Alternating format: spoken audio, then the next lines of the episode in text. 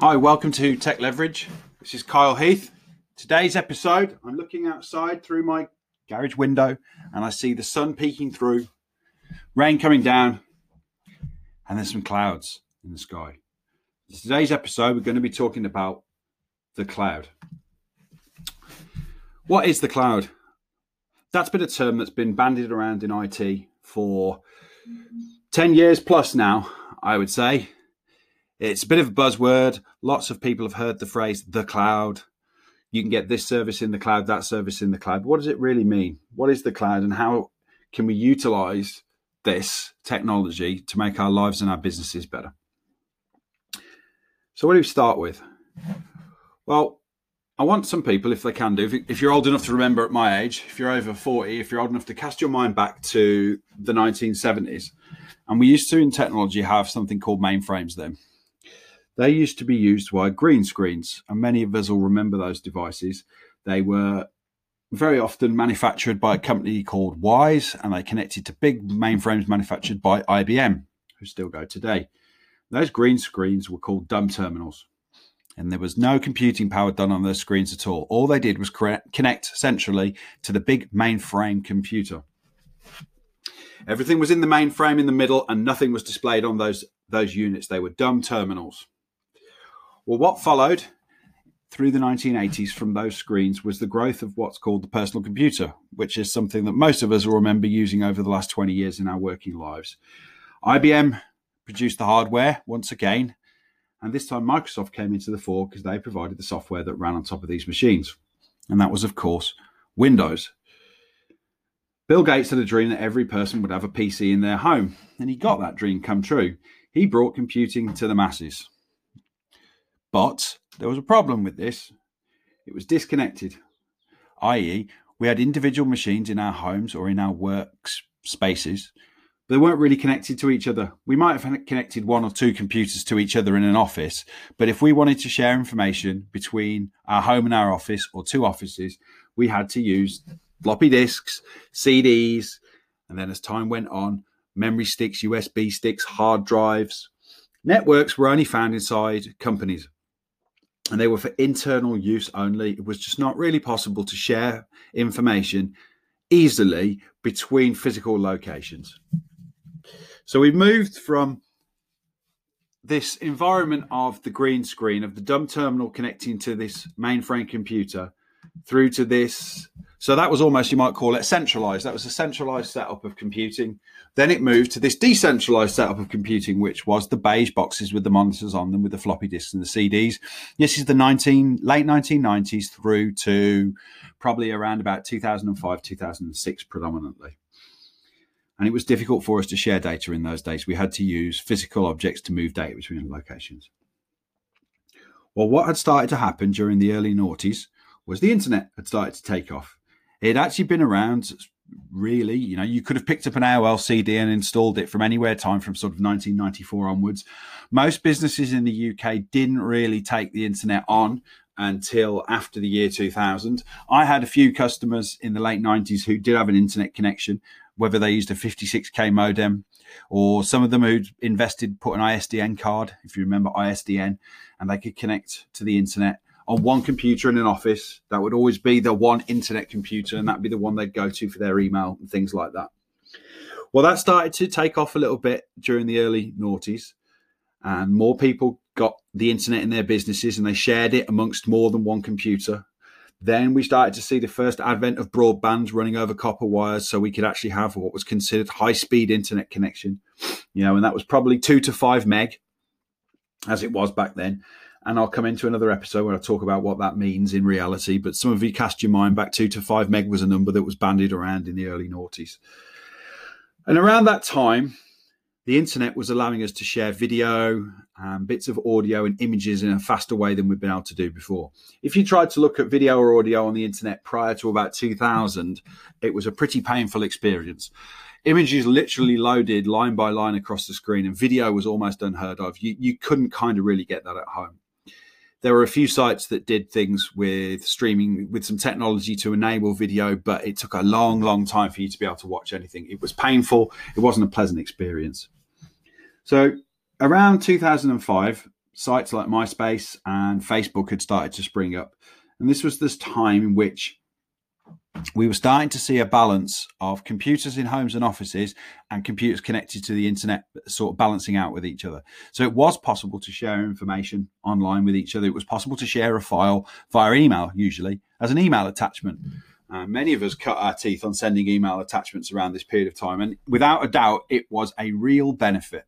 There's no doubt about it. You're working on a Word document or a spreadsheet, and you could suddenly just click an attachment, send that to another person in a different business, and they could access that file within a few minutes. That was a real boon. That hadn't been possible before, and it really started to open people's eyes to the what could happen if we could share data more easily. So, what had really happened is that computing was now starting to go back to a centralized model again because everybody was getting connected with everybody else there's a centralization is going to start to occur again because a bit like the green screens in the 70s and 80s now we've all got a computer but they're all connected to the other computers via this internet. It's not that we're going to the internet for all of our data. Mostly that was still inside our businesses. We had servers or computers in our businesses but we were able to share data with each other over the internet. That was something that was new.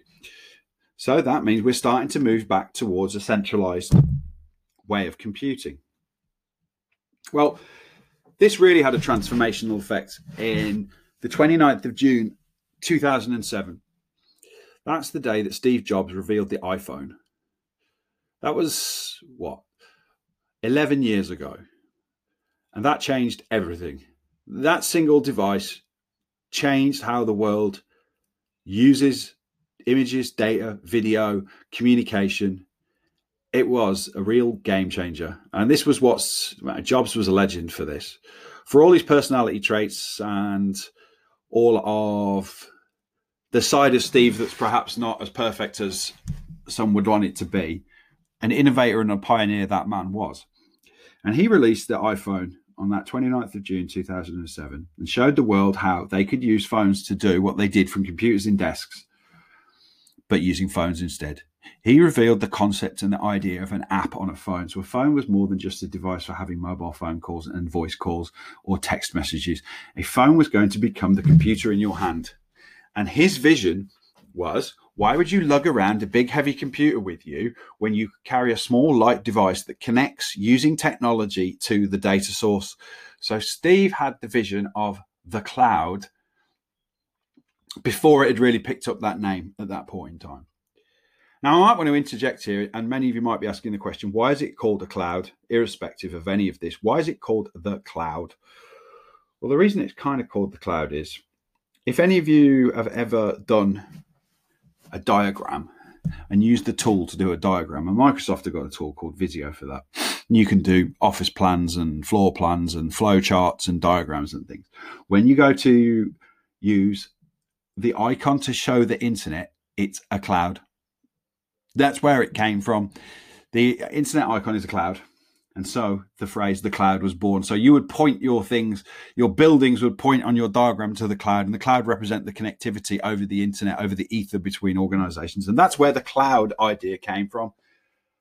So Steve Jobs has this vision of us having this iPhone that's connected together. Steve's vision is why are we clouting around with big heavy computers when the power of computing should be done in centralized locations, and we should connect to it using technology that's light and easy to travel around in our pockets.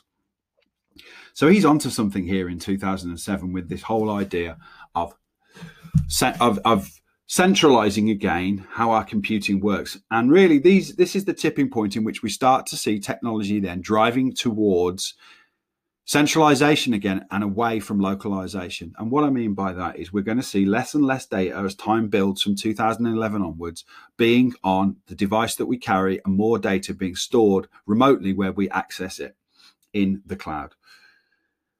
What does the cloud mean in real terms? Well, in real terms, the clouds are great big, huge buildings full of computers. You can type that into Google and have a look and have a look on YouTube. You can just type in Google data centers, Microsoft data centers, Amazon data centers, and there's loads of YouTube videos come up. They'll take you around their data centers and show you what they're like. Great, big, huge, massive buildings full of rack after rack after rack of computers, air conditioned, dehumidified, maintained, secured. I mean, you can't get into these data centers without going through about six or seven layers of security, including biometric level security. Mm-hmm. So these places are very, very secure buildings. They're managed, they've got always on electricity, always on air conditioning. They're designed to run computers in so that you don't have to. And that's all that really the cloud is. It's just a great big room full of computers. And when I say a great big room, I mean something really rather enormous. Do go and have a look at the videos to see what they are. So, where does that take us to now? Where are we at the moment? Well, let's go and have a look now and see where we are at this point in time with the cloud.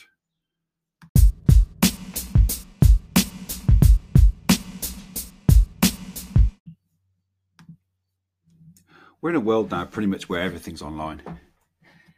Hardly anything stored on our devices anymore. If we take our mobile phones, for example, that's pretty much what most of us use. In fact, 51% of all internet traffic now is on mobile devices, our phones in our hands. When we save our photos onto our phones, they're uploaded to the cloud automatically by whichever service that we choose to use, whether we've got something, an Android or an iPhone. It'll offer us that option to automatically upload them to our accounts and then delete them from our phone. So our phone just becomes a transitory object to access this data. The biggest players in the world today Facebook, Amazon, Apple, Gmail, YouTube, Instagram these are all owned by the big providers and they're all run out of big data centers, the cloud. Once again, everything in our life connects to massively powerful computers that sends the information back to us where and when we want it.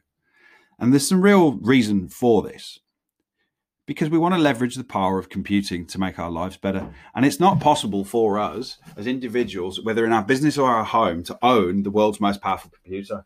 It's just realistic, realistically not possible for us financially to do it or logistically for us to do it, even if we've got the money.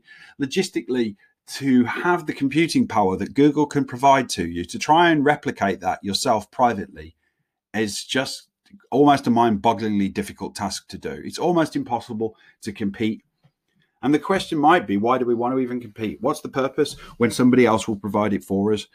And really, that's what we're seeing with the whole cloud. That's what the whole cloud concept is that these big organizations that really are predominantly Google, Microsoft, and Amazon, and to some element Facebook as well, have decided to invest billions and billions of dollars in creating global data centers that link together, that share data, so that any one of them can be missing from due to a you know an act of God, a force majeure as they call it, when you know whether that be a, a you know a hurricane or God forbid a terrorist attack or something of that nature, to the point where you as the user don't have to worry about it.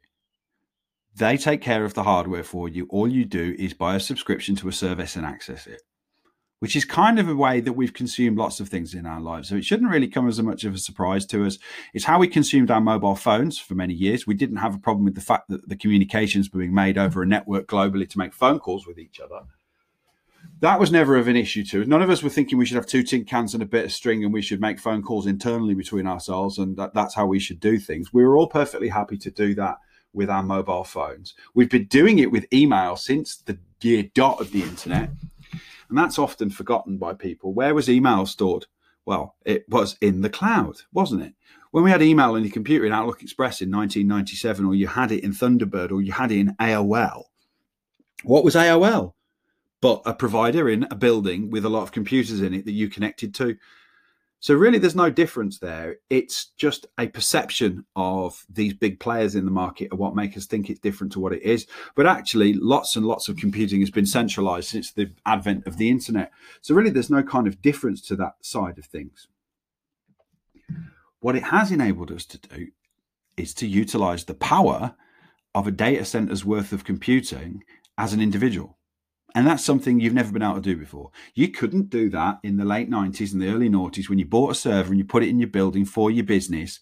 You had only a finite amount of computing power in that server. You had whatever that server could do and whatever software you bought for that computer to do it with. And you couldn't get any more out of it. But now the scope of what you can do is unlimited.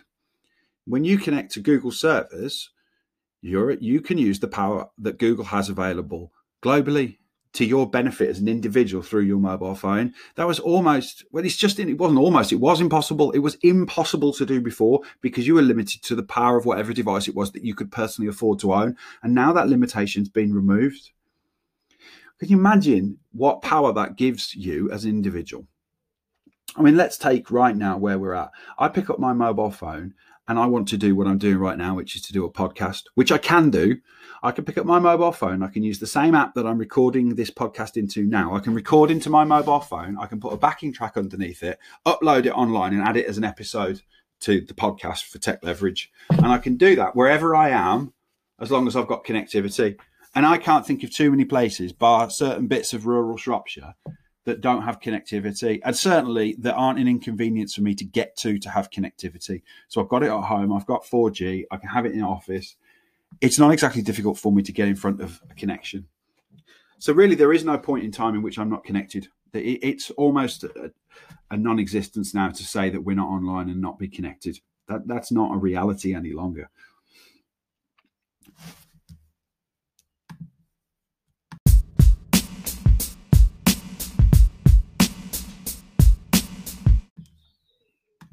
Let's go back a little bit in time and go back to 1975.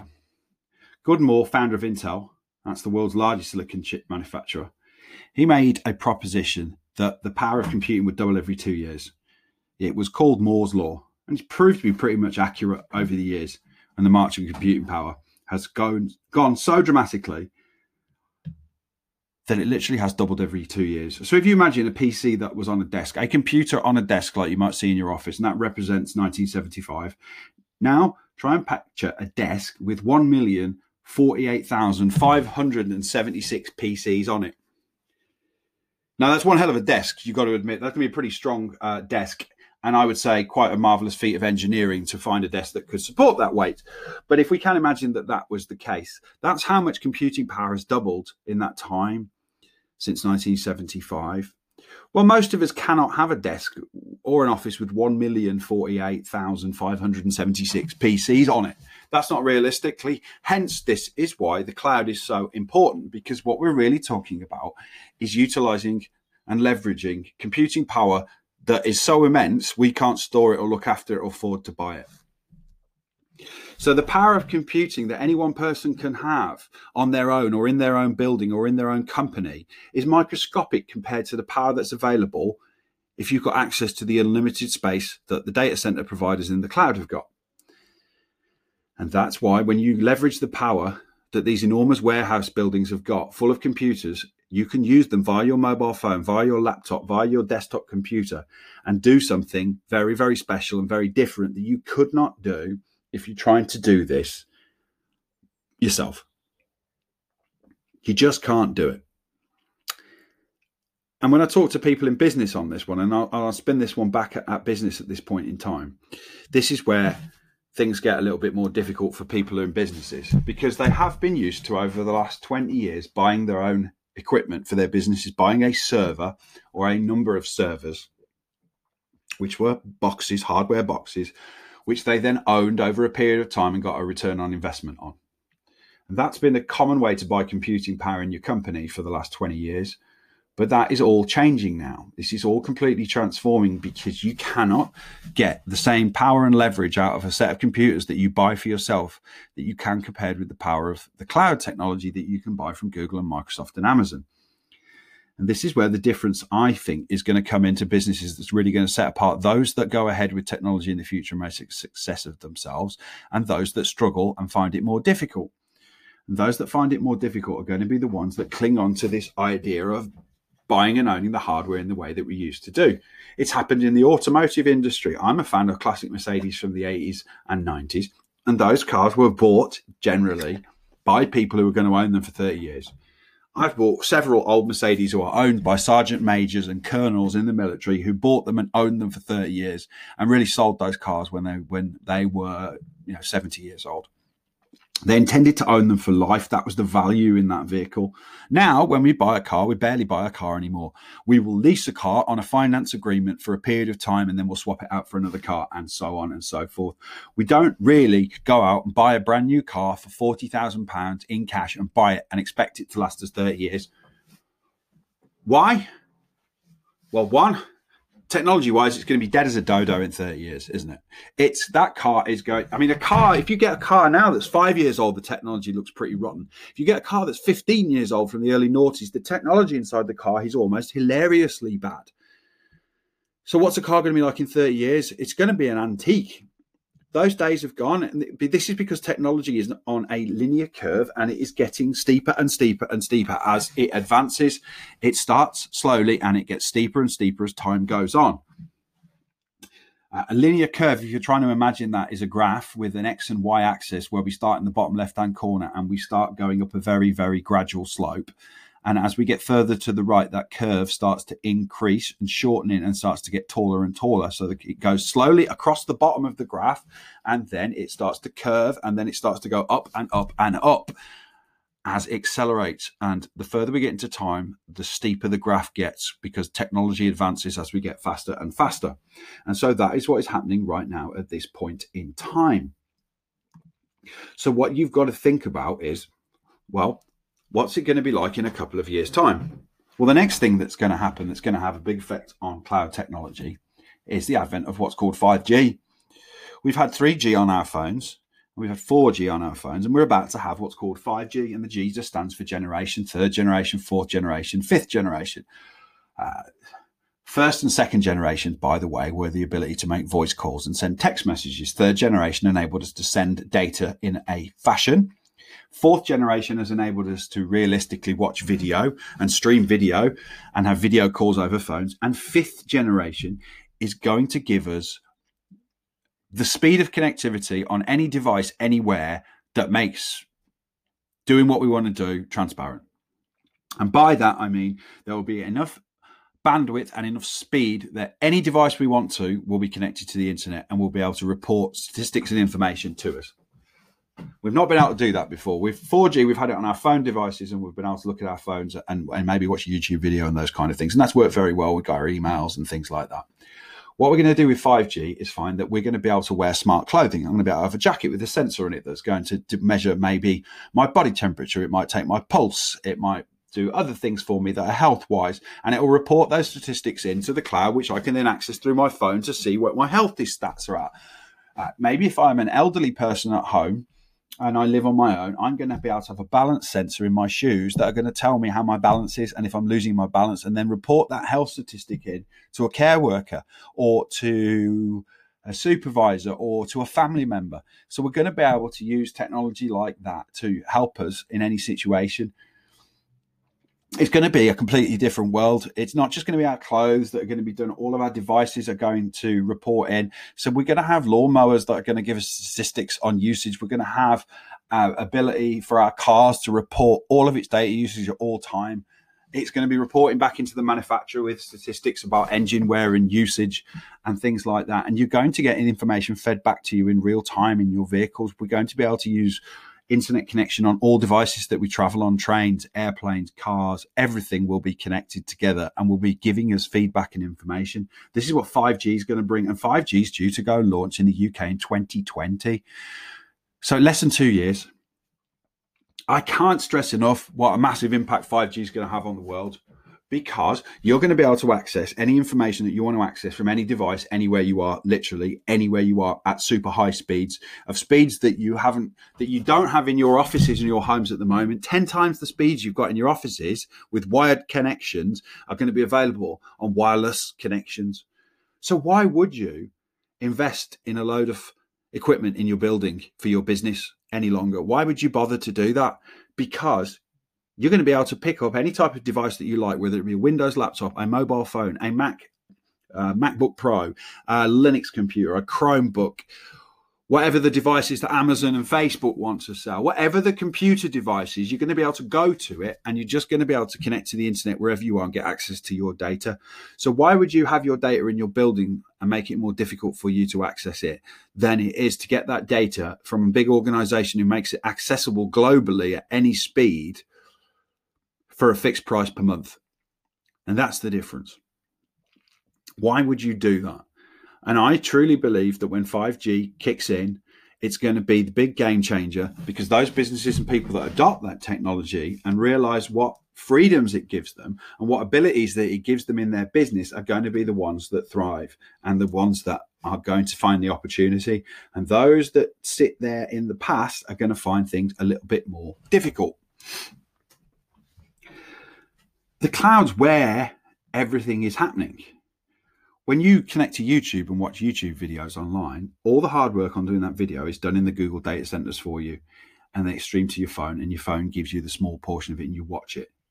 So everything is about transporting these ones and zeros to the devices that we're carrying, and and it will be soon wearing. We'll be wearing these intelligent devices. This is a distribution method. That's this is where we're at now. It's a distribution of data that's going to be important to us, and the distribution method and channel is being controlled by these big players who are able to distribute this over this network, this 5G network that we're going to have worldwide. We're going to have this interconnected planet where we can go anywhere and do anything at any time.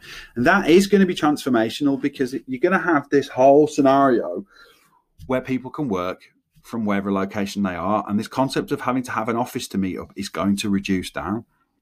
Now, I'm not going to get into that whole working from an office or not working from an office in, in, this podcast. I'm going to save that for another podcast.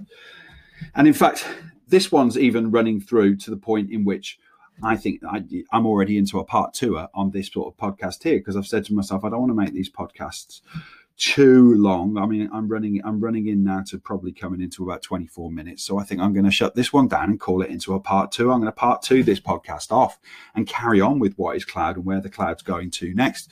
So this first part, part one's given us a brief history of the cloud taken us through the realities of what it actually is in terms of data centers, where we're going to be in the future, some of the benefits that it can bring to us. And what I want to put into part two now is put together a part two that's going to talk to you about what the future of cloud is and how that you can start to utilize some of these benefits yourself in ways that you didn't think was possible and why you should be doing these things. So I'm going to shut down this podcast now, close this one out on a part one.